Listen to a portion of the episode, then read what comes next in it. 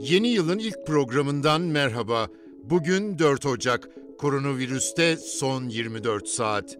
Türkiye'de son güncellemeye göre bir günde 138.941 COVID-19 testi yapıldı. 9.877 kişinin testi pozitif çıktı. 193 kişi yaşamını yitirdi.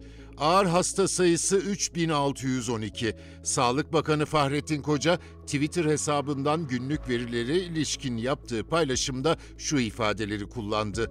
Bugün tespit edilen 1515 yeni hastamız var. Uzun bir aradan sonra vaka sayısı 10 binin altına indi.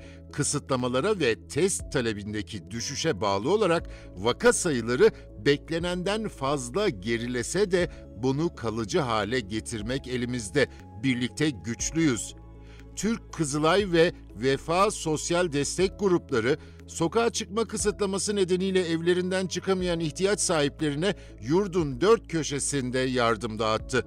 Bu kapsamda Diyarbakır'da polis ekipleri ve Kızılay gönüllüleri ihtiyaç sahiplerine gıda ve sıcak yemek yardımı yaptı.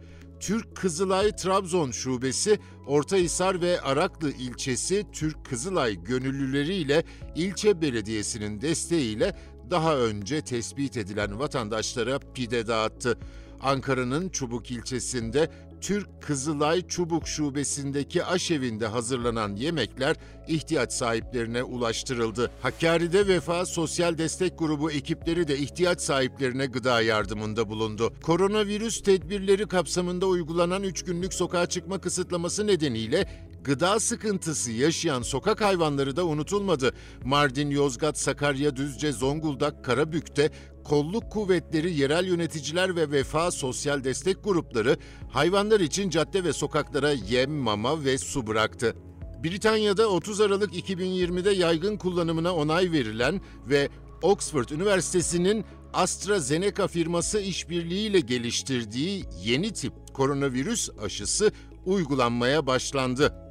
Oxford, Londra, Sussex, Lancashire ve Warwickshire hastaneleri Oxford AstraZeneca aşısını uygulamakla görevlendirilirken stokta 530 bin doz aşının bulunduğu bildirildi. İki doz olarak uygulanan aşının 21 gün olan doz aralığı daha fazla insana ilk dozun uygulanabilmesi için 12 haftaya çıkarıldı.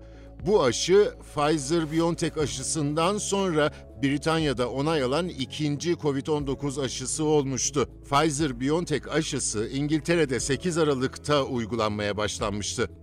Fransa'da ise 27 Aralık'ta Avrupa Birliği ile eş zamanlı başlayan aşı kampanyasında bir hafta geçmesine rağmen sadece 450 kişiye aşı yapılması sosyal medyada alay konusu oldu. Hükümet yavaş ilerleyen süreci hızlandırmak için bugün kurayla seçiciyi 35 kişinin aşılama stratejisine dair görüş belirtmesi için Yurttaşlar Kolektifi projesini hayata geçiriyor. Kullanıcılar 35 Fransız güddemi altında bir anket yapmak için bile 850 kişi gerekirken bundan sonra ülkedeki her şey bu 35 kişiye sorulacak gibi alaycı paylaşımlarda bulundu. Fransız sağlık uzmanları da ülkenin aşı kampanyasındaki yetersizliğine ilişkin tam bir fiyasko değerlendirmesi yapıyor.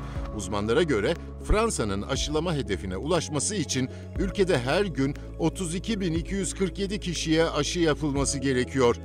Dünyada bugüne dek Covid-19'a yakalananların sayısı 85 milyon 593 bin. Toplam ölüm 1 milyon 853 bin. Bugünlük bu kadar. Hoşçakalın.